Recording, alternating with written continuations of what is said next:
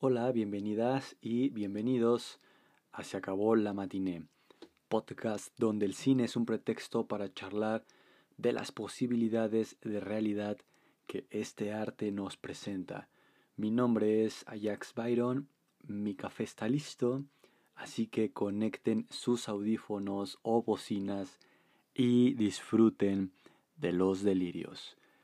Antología primera, magia. En este episodio voy a hablarles acerca de la saga Actividad Paranormal. Entonces seguimos con esta antología donde orbito alrededor de películas que se podrían configurar a la magia. Entonces, pues eh, previo a iniciar, eh, como ya lo he apuntado, pues mi café sí, en efecto ya está listo, como quizás podrán haber escuchado. Eh, ahora mm, cambié la taza, ahora tengo una especie de, tarrito, entonces pues ese ruido cristalino que estarán ustedes escuchando eh, probablemente es cuando use mi, mi eh, pues mi elixir para poder estar platicando a gusto, ¿no? La idea de esto es que sea más, más bien una charla con todos sus efectos y defectos. Entonces, eh, pues vamos a arrancar, ¿no? Con este tema, como lo es actividad paranormal, que es, es, es pues ya una saga que para muchos será como la clásica película de terror estadounidense en donde se va quizás ya planteando un esquema o que se va planteando una manera de contar una historia de terror que ya conocemos. ¿no? El, cine de terror eh, principalmente que proviene de los Estados Unidos tiende a ser ya un tanto predecible, ¿verdad? Bajo esta perspectiva entonces, ¿qué se puede hablar de actividad paranormal más allá de lo que vemos en pantalla que se podría creer que es muy literal, ¿no? En donde tampoco es como que busque problematizar o profundizar en el tema, pero voy a arrancar con pues charlando una anécdota que es un día navegando por la web, creo que en más de una ocasión en, en nuestros tiempos de ocio, no creo que ya esta, esta perspectiva de el ocio en estos tiempos tiene que ver o, o se relaciona íntimamente con el internet, ya sea el ir a ver una serie o una película en los múltiples servicios de streaming o el simple hecho de estar en las redes sociales, eh, navegando, descargando cosas, compartiendo cosas, etc. Entonces, parece ser que, que el ocio, que de alguna u otra forma, pues, pues se ha modificado, es un tema que también se ha modificado, ¿no? Ah, estoy pensando ahorita es una mera ocurrencia que creo que es una, una de las de, de, de, las intenciones de este podcast, ¿no? El no, el no tener un, un guion tan específico, sino el ir ilustrando a partir de, de, pensamientos y de ocurrencias que, que se vayan generando en la creación del mismo. Y me recuerda a un filósofo surcoreano que ahorita es como muy famoso, incluso eh, se, ha, se, ha, se, ha, puesto en tela de juicio qué tan importante o necesario sería eh, leerlo o no. ¿De quién estoy hablando? De eh, Byung-Chul Han, que bueno, mi, mi surcoreano o mi coreano no es, no es el mejor, ¿no? Incluso decir eh, em, surcoreano, pues creo que es una una, una, una barbaridad, ¿no? Una aberración de la lingüística, porque es el coreano, ¿no? Al final del día. Pero eh, Han, que ha sido un tanto mm, no controversial, creo que no sería una palabra idónea, sino sobre todo ha sido famoso, creo que ha ganado muchísima fama y él va explorando sobre todo esas, esas eh, situaciones, digamos, no tan exploradas de la sociedad actual, como por ejemplo el ocio. Y él menciona que en nuestra sociedad eh, contemporánea ya no hay tiempo para el ocio, ya no hay tiempo para sentarse a jugar videojuegos durante varias horas, ya, ya no se da esa pauta, es decir, quizás, quizás sí, sí tengas esa interacción, ¿no? Muchos estarán pensando, bueno, pues pero pues yo me la paso jugando videojuegos, sí, pero quizás no con la, eh, con la profundidad, digámosle, o, con, o con, eh, la, la, con el tiempo, ¿no? Con la inversión de tiempo que en décadas anteriores se generaba. Entonces, pues bueno, eh, Byung-Chul Han viene como con esta como con esta marea de pensamientos. Como les decía, hay algunos que mm, como que no les convence mucho lo que nos menciona Han. Han, pues bueno, es, él es surcoreano, pero radica en Alemania. Entonces creo que, creo que algo, algo ha de saber, ¿no? Este individuo.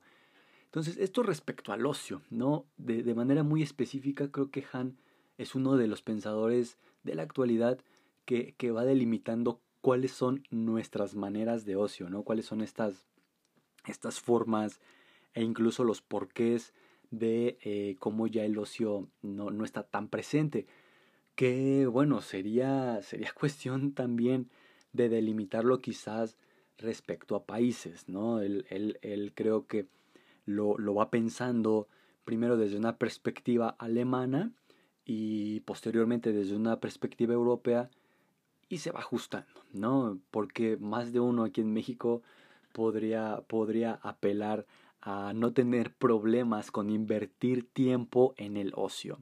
Entonces es una cuestión eh, bien interesante que nos propone este filósofo de Corea del Sur que radica en Alemania.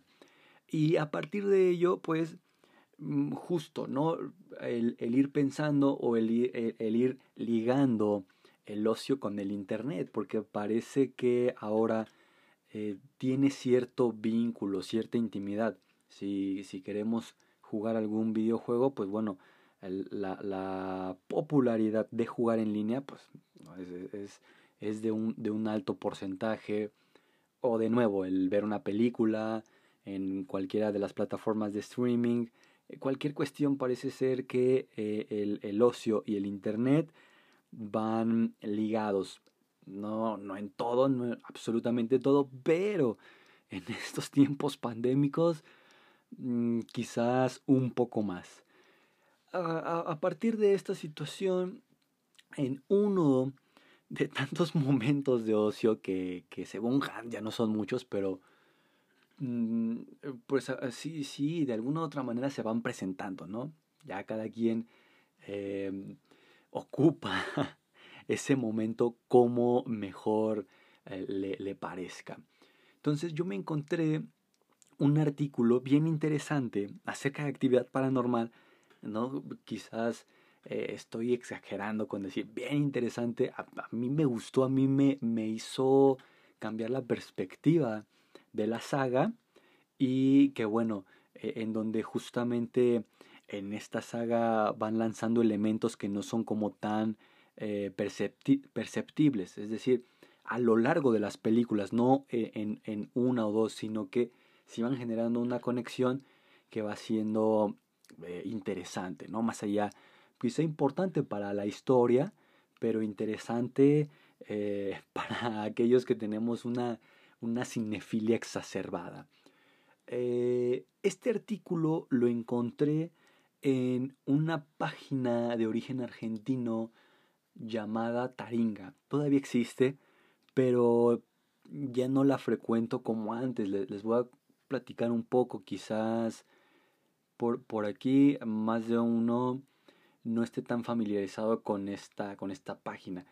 En México tuvo su momento de relevancia como de fama. Pero realmente Taringa tenía su, su, su ocupación o sus usuarios los usuarios de, este, de esta página, de esta web, eran de Argentina, que es de donde, de donde se originó.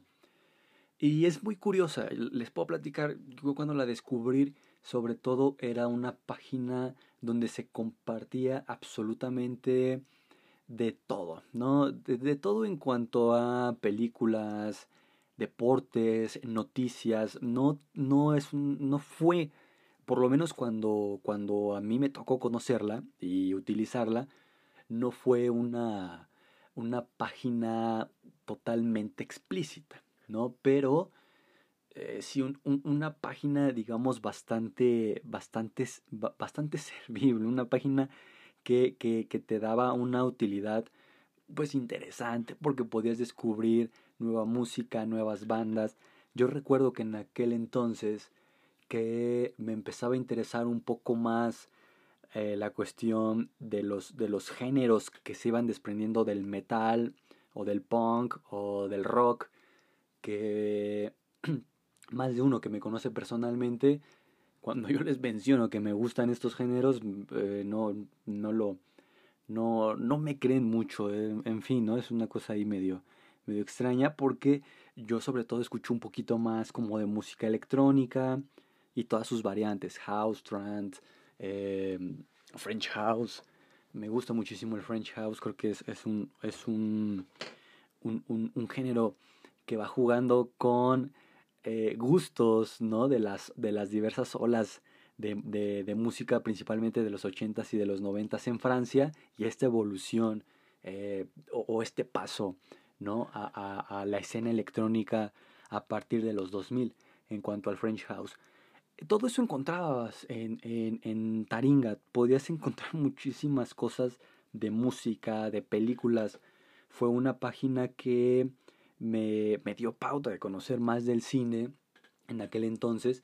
No es que ahorita sea un experto eh, o, o, que lo sepa todo de cine, creo que siempre hay algo nuevo que ver, siempre hay algo nuevo que aprender en, en, pues en el cine, ¿no? En, en, en este tan bello arte como lo es la cinematografía. Pero, pues bueno, respecto a Taringa, era eso y más. Era deporte, era política, eran cuestiones de... de uh, situaciones que apelaban a gente famosa, de la farándula era la palabra que estaba buscando. De la farándula. No, era, era bastante variada y podías hacer descargas, ¿no? Descargas que no eran eh, tan, tan eh, que estaban tan dentro de, un marco jurídico, por decirlo de alguna forma. Y eso fue lo primero que se eliminó, ¿no? De Taringa fue lo primero que ya no, que ya no se pudo encontrar. Pues al, al inicio, pues todos, todos los que procurábamos la página lo empezamos a extrañar porque, de nuevo, yo en, en aquel entonces, pues me empecé a encontrar con bandas de post-punk, me empecé a encontrar con bandas de metalcore, con algunas bandas de black metal, que pues solamente el internet creo que tiene esa potencia, ¿no? Tiene, tiene ese, ese acercamiento en, por ejemplo, un, un joven mexicano en, en una web que, que, que, se va discutiendo y que se van exponiendo tantas cosas, que tengas esa pauta de conocer, ¿no? Si no se tuviera esa, esa red, eh, no, no es que estuviéramos completamente eh, incomunicados, pero pues sí sería un tanto, un tanto más difícil, ¿no? Eh, bajo esa perspectiva, pues bueno, Taringa, yo la relaciono, no tiene mucho tiempo, no tiene mucho tiempo que yo me enteré de una página llamada Reddit, que por lo que vi no es una página que haya explorado eh, profundamente, es una página que escuché igual en un podcast, y que parece ser que eh, las personas que viven al norte de México, las personas que viven en Tijuana, en Ciudad Juárez, en Hermosillo, en Monterrey, están más familiarizadas con Reddit porque es una página muy similar a, a, a Taringa, pero digamos que, que, que, Reddit es el Taringa estadounidense, o viceversa, ¿no? Taringa es el Reddit eh, latinoamericano. Desde el nombre, pues creo que, creo que ese nombre solamente pudo haber sido emanado, cocinado en Argentina, Y pues bueno, eh, más allá del nombre, pues es una página donde se compartían noticias, donde se compartía eh, material de todo tipo. Reitero, no, no con tintes explícitos, sino eh, con una generalidad bastante, bastante agradable, ¿no? podías leer algunas noticias que eran de relevancia en el cono sur, uno estando, por ejemplo, ¿no? En su caso, yo en México. Así que, eh, justo en esa página, eh, como lo es Taringa, me encontré un, pues un artículo, em, podríamos, podríamos denominarlo ¿no? como, como, como un artículo en donde va explorando de manera más específica esta saga de actividad paranormal. Yo recuerdo que eh, lo encontré, que era una práctica muy común de mí en, en aquel tiempo, en aquellos tiempos gloriosos de Taringa, que era, veía un post que me agradaba y sin saber realmente de qué era, lo, lo, lo guardaba, ¿no? En mi navegador para, por si no tenía tanto tiempo, si veía que era muy largo la lectura, porque eh, también se daba, ¿no? Como esta cuestión de que alguien escribía y problematizaba acerca de algo sin tintes académicos ni formales, sino ¿no? alguna situación que le pasó por la mente, se metía a Taringa y creaba un post eh, de lo que fuera. ¿no? Parece ser que sigue, que sigue pasando, la verdad es de que ya tiene un tiempo que, pues varios meses, bastantes meses, eh, incluso les podría decir que ya va radicando en, en años, eh, pero eso es lo de menos, ¿no? La cuestión es que ya, ya, tiene, ya tiene rato que no, justamente por, por, por eh, generar, ¿no? Llevar mi ocio, eh, generar mi ocio hacia, hacia, hacia otros lares, dejé de, de utilizar Taringa. Entonces, en una ocasión, aquí revisando todo lo que guardaba en el explorador, me encontré con un post que había guardado hace mucho tiempo. Al día de hoy son hace eh, casi cinco años. Y pues que bueno, eh, yo siempre lo que guardo eh, y que posteriormente reviso, lo leo con, con detenimiento porque se me viene a la mente, pues es que lo guardé, en ese momento si lo guardé fue por algo, ¿no? Fue porque me interesó el título porque empecé a leer y creo que había algo interesante, algo, algo, algo bueno para revisar posteriormente. Entonces eh, me encuentro el post que se titula, fíjense nada más, al mero estilo eh, de la expresión argentina. Dice, ¿no entendés actividad paranormal? Y un signo de interrogación, yo te explico, Lince. ¿no? Eh, muy, muy, muy un léxico muy de esta página, muy de esta web. Y pues bueno, eh, como mi cita, como voy a basarme en un post que tiene por autoría a alguien llamado Moro17 y que lo publicó el 29 de julio del 2015. Ah, parece ser que en el 2018 dejó de publicar esta persona, pero pues si este podcast llega a sus oídos, pues muchas gracias por la publicación, por el artículo que dejaste en Taringa, eh, que tuvo 218 visualizaciones al momento y que te va previniendo desde el inicio que es un post muy largo, que te tomes tu tiempo y que lo leas. Entonces, eh, está muy curioso porque tenía que generar el preámbulo de todo esto para mencionar a la, a la gloriosa Taringa, que ya no, que ya creo que sigue publicando buenas noticias y siguen compartiendo como justo noticias y cuestiones actuales interesantes.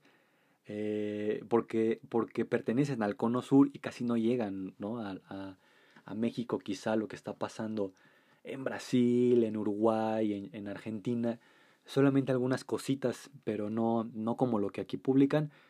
Eh, pero no, no, no porque Taringa ya no sea tan buena como antes, pues eso quiere decir que, que ha dejado de ser gloriosa. Entonces, pues este podcast va justamente inspirado en, en el post del individuo, del hombre o mujer que se hacía llamar Moro 17, porque creo que también aquí es bien pertinente platicarles que en esta web eh, las personas no, no, usaban sus nombres, era, e, era como algo creo que muy muy del, del 2000, ¿no? Yo creo de toda esa década eh, del 2001 hacia el 2010, eh, porque algunos recordarán algunas redes sociales que fueron eh, previas a Facebook, ¿no? Ahora en Facebook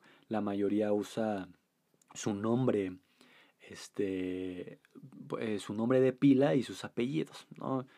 Para, para una identificación, digamos, fehaciente, para, para no equivocarnos de, de amistad o de conocido, etc. Pero antes de eso, en páginas o en redes sociales como, como High Five o Metroflog o MySpace, nadie, absolutamente nadie utilizaba su, su nombre real, por decirlo de alguna forma. ¿sí? Nadie utilizaba, si se llamaba Juan Pérez, nadie, nadie le ponía en, en High Five Juan Pérez, ¿no? Ponían cualquier otra cosa. Y en Taringa pasaba exactamente lo mismo, así que esta persona no sé si es un hombre o una mujer.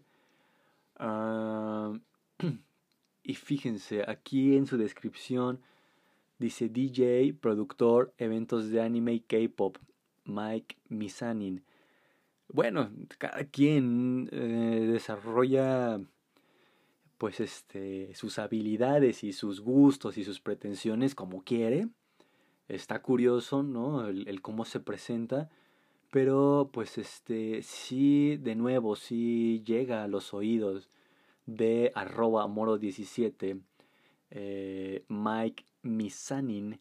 Pues muchas gracias Mike por este podcast que pues que te aventaste, que creo que está muy rifado, que creo que está muy pertinente, sobre todo, sobre todo como para desmitificar que el cine de horror, que las películas de miedo, que las películas de terror no tienen, no nada más que decir y, y, solamente se limitan, digamos, como a como al sensacionalismo, ¿no? El que, que, que solamente se busque el sacarte un buen susto, el que brinques de tu asiento o en la butaca del cine, ¿no?